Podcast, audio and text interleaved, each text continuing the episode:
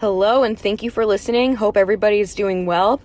In this episode, we talk about the case of missing person Vanessa Guillen, and this was recorded last week. And as of today, there have been several new developments that are pretty significant. So we will continue to cover this case and talk about it because it's a very important case to us. So the new developments are involving a possible suspect that may have committed suicide and possible remains that could be Vanessa Guillen, but as I said, it's developing, it's breaking news. Justice for Vanessa will be done soon. You are listening to True Crime Twins, a true crime podcast hosted by Chloe and Melina Canter. True Crime Twins is produced by Crawlspace Media.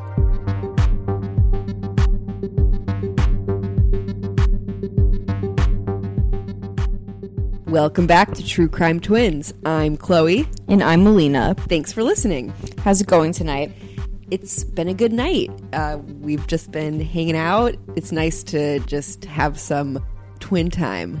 Yeah, we actually got to eat outside today at a restaurant, and it was one that I had never been to, and it was a very nice experience. And Chloe's baby was really well behaved. Yeah, she was really good the whole time, so it just made it like a nice evening. And so, on top of that, you know, she's been sleeping, so we've just been hanging out. Things that I really, you know, took for granted. yeah, as a single mom, I've I, I just have like all my freedom. Like I know I'm a slave to my nursing program, but I don't have I, I just have myself to worry about. So that's something that I keep in mind from day to day. I think that moms are saints. well, thank you. Um, not all good, of them are. Good moms. good segue. Good, good moms like you Thanks. Are, are saints. And we've talked about bad moms, and there's actually, you know, been some developments in a case that we've talked about in true crime news. The case of Lori Vallow Daybell and her missing kids. Let's call her Lori Vallow because she wants to be called Lori Daybell. Oh, that's right. She prefers Lori Daybell. So Lori Vallow, she is in jail in Idaho for charges of desertion because her children were missing and she just moved to Hawaii with her new uh, got married there, right? To Chad Daybell. Yeah, like both of their husband both of their spouses, I mean, were respectively um picked off like one was shot by her ex by her, I mean, her brother and the other one mysteriously died in her sleep when she was perfectly healthy and training for marathon. So it's just super sketchy and then the kids are gone as well and they move to Hawaii and get married. It's like who are they kidding? Who acts like that when your kids are missing? Like who do they like do they really how long do they think they're going to get away with this shit?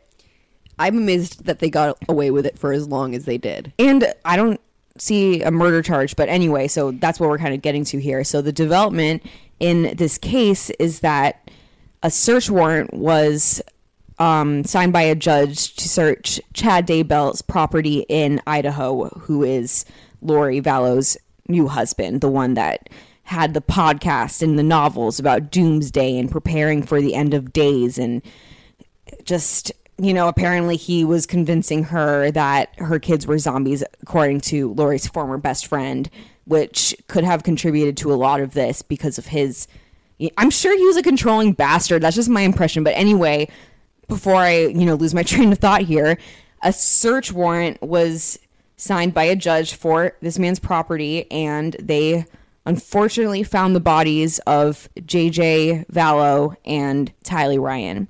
So those are Lori Vallow's kids. They were both found that day. Chad Daybell was arrested. He started driving away when What they found the remains. Yeah, he idiot. was sitting in the driveway looking as they're searching, and once they found them, he just tries to get away. I I envision him just trying to pray the the spirits away. I don't know who he prays to, but he was I th- was apparently staring intently at these people who were searching for the bodies. They were going through his backyard looking for them. He's staring at them, and then as soon as they find JJ, he just speeds off. It's like, okay, where are you going, you stupid ass? You know what I pictured? What? Any any any uh, Harry Potter fans? I pictured Snape watching the Quidditch game. Oh my And he's god! like frantically like muttering that spell to try to actually protect Harry. But but Snape is actually a good guy, so let's not even. Okay, but like yeah. Chad Daybell is a fucking asshole compared thing, to. like, same thing like watching a disaster from a distance and just like trying to so desperately to will it not to happen totally spirits No, that's a really good one. Magic I, but like anyway, that. Yeah. So they found, unfortunately, but also fortunately, because the mystery of where they may be is no longer there. I I was really hoping for a better result than this. I think I might have been a bit in denial, hoping that they were maybe still alive Yeah, you- somewhere. You, thought that you thought that the Ty, the older girl Tylee, who's seventeen, took the kid away, or To either that, him. either that, or Lori put them in some sort of shelter, like a Cold War shelter, to protect them. So, anyway, both of their bodies were found. Um, JJ was wrapped up in plastic and duct tape, and Tylee they tried to burn, and apparently she was dismembered as well. It's just fucking sick. cause of death hasn't been released. And nobody's been charged with murder, but Chad Daybell was booked for, I believe, um, tampering with evidence or concealing a corpse or something. You know, every state has different names for their charges. So that's today's true crime news. But today we actually are talking about a case that has been getting some traction in the media after a period of dormancy. It occurred in April of this year. It's the unsolved disappearance of Vanessa Guillen. She disappeared from the Fort Hood military base in Texas. She was a private first class soldier. She was only 20 years old and really just starting her life. And I believe that she was planning on, you know, furthering her education and she was really just starting her life. her family said that she was a really athletic and academically inclined girl. She was a talented jogger, and that was, you know, one of her favorite things to do. It was something that she did in her spare time. She played soccer in school and, you know, was in the top 15% of her high school class. So she was just a talented girl, a beautiful girl too, and, you know, decided to enlist and work f- and serve our country. Right. And she was at Fort Hood in Texas at the time of her disappearance. And she is, like you said, beautiful girl. And she's also petite. She's five foot two and 126 pounds.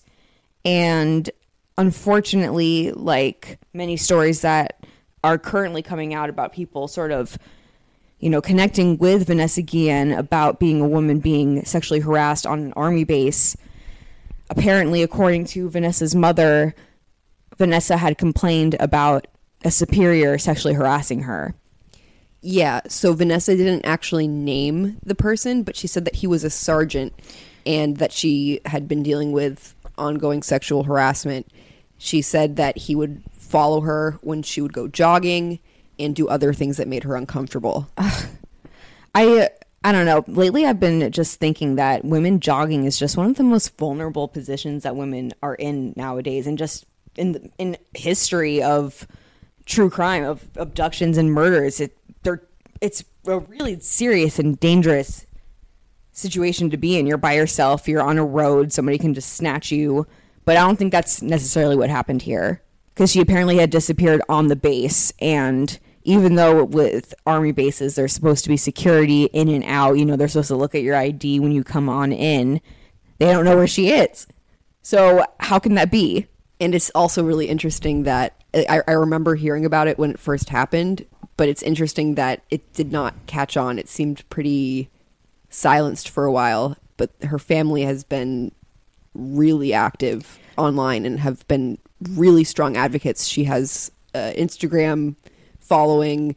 Uh, Salma Hayek. please follow that instagram by the way It's- find vanessa again Uh, Salma Hayek has taken an interest in the case and has vowed to post about it every day on Love her, her. story. So and baby bash i believe the musician contributed to the reward fund i'm glad i i was really happy to see these things because i felt like not enough people were talking about this case No, they weren't. And now the U.S. Army is offering a twenty-five thousand dollar oh, reward.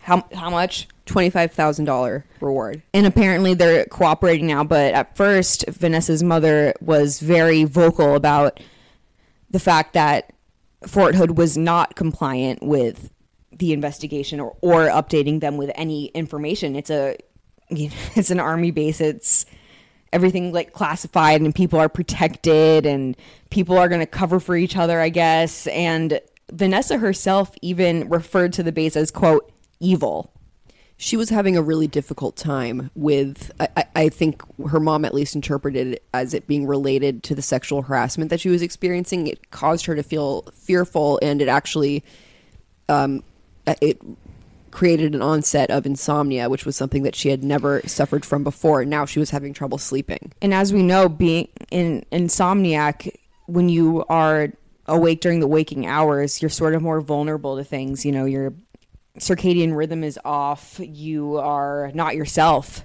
You, and you can kind of start to feel like you're losing it. So she was having a really hard time. And I think people that don't know a lot about it can regard sexual harassment as a relatively mild or unharmful crime or act. But I would strongly disagree with that. No, she went as far as to say that she was being stalked.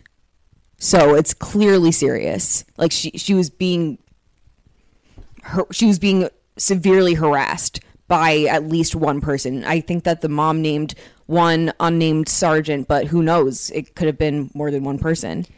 And I think the base was quick to say that there was no evidence that Vanessa was assaulted, but I don't know if they've actually had a objective probe into the sexual harassment allegations. I think if there's internal investigations being done, it is a terrible idea, you know. Just It needs to be from a neutral source, but I actually saw an article today saying that foul play is suspected, and I think that maybe even the army made that statement.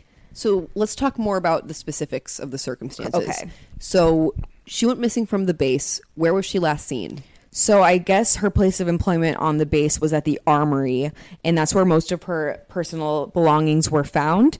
And apparently, she was last seen in the parking lot near her barracks. And for those of you who don't know, you know this army lingo, and I certainly didn't, so I had to ask around. Barracks are where you sleep, and I don't know, maybe I'm just foolish, and everybody knows that. What do you think? I don't think so. Okay, so barracks is where she sleeps, where she lives, like her her dormitory, her quarters. And she was last seen in the parking lot there, and her vehicle is actually still, I believe, in that parking lot on the base. They didn't tow it? I I don't think so. I think that the family, well, it could be gone now, but a couple of days ago, I read an article that was talking about how the family was basically mortified that the car wasn't like sealed off into evidence. You know, it just wasn't. It was just exposed to any kind of contamination. Anybody walking by. It could have very well have been a crime scene, particularly if she was driving with the person that had harmed her or if they were driving her vehicle. And to just leave it exposed like that makes no sense. It's a conspiracy of silence. I, I truly believe that it can be like a police force where people just, you know, have each other's backs and you don't snitch and whatever. Or maybe it's a lone assailant. But with the security measures, I feel like that if the assailant actually did take her off the base or her car actually left the base, that this person who did this, and I truly believe that, like, obviously somebody did this to her. This this is she didn't like I I truly don't believe she ran away. There haven't I haven't seen any speculation There's no evidence of that. or, or even talk that this was something that she would ever do. So with that if her vehicle or there was any record of her leaving at all the base, leaving or returning, the only way that that would be kept under wraps is if the person had like major connections on the base, right? Yeah, I, I, I think there it's if, if someone if the perpetrator lived on the base or worked on the base and they had all these connections on the base, they could easily find someone to cover up. I mean, it says a lot. I mean, maybe it doesn't. Again, this is coming from two people that have never been on a military base and have never served in the military. So, pardon me if I sound ignorant, but I think it's kind of interesting that she never was given any kind of like AWOL status or anything. You know, if if a soldier just disappears from the military base, wouldn't the military police be looking for them because they went AWOL? That's a very interesting point. It's like as if they already knew that it wasn't at her will. because she never formally made a sexual harassment complaint and i think that maybe they knew that and she, she was so scared like her when she told her mom about this harassment that she was facing th her mother literally was like I will make the complaint for you. And Vanessa was like, don't do that because she was fearful of her mom's life. She said he'll harm you if you complain. So, So, like, wow. So she did not, there was no formal complaint made, but I'm sure that, especially, like, she was being vocal about it, it sounds like. And I think that that was probably tying into why she disappeared, unfortunately, even though that's so fucked up.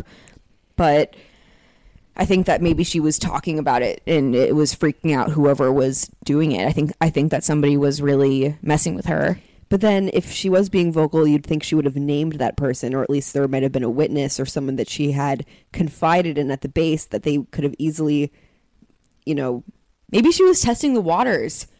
Like maybe if she was like, "How much can I say?" yeah, it's possible that she was maybe too Seeing what would happen. She was probably too afraid to even confide in confide in any peers about what was going on because she probably I mean, this is all speculation. Maybe she didn't know who to trust. So it's possible that she only told her mother and no one else or only told family and no one else. Yeah. So she went missing from the parking lot of the Regimental Engineer Squadron headquarters at around 1 p.m. on April 22nd. She was last seen wearing a black shirt and purple fitness type pants.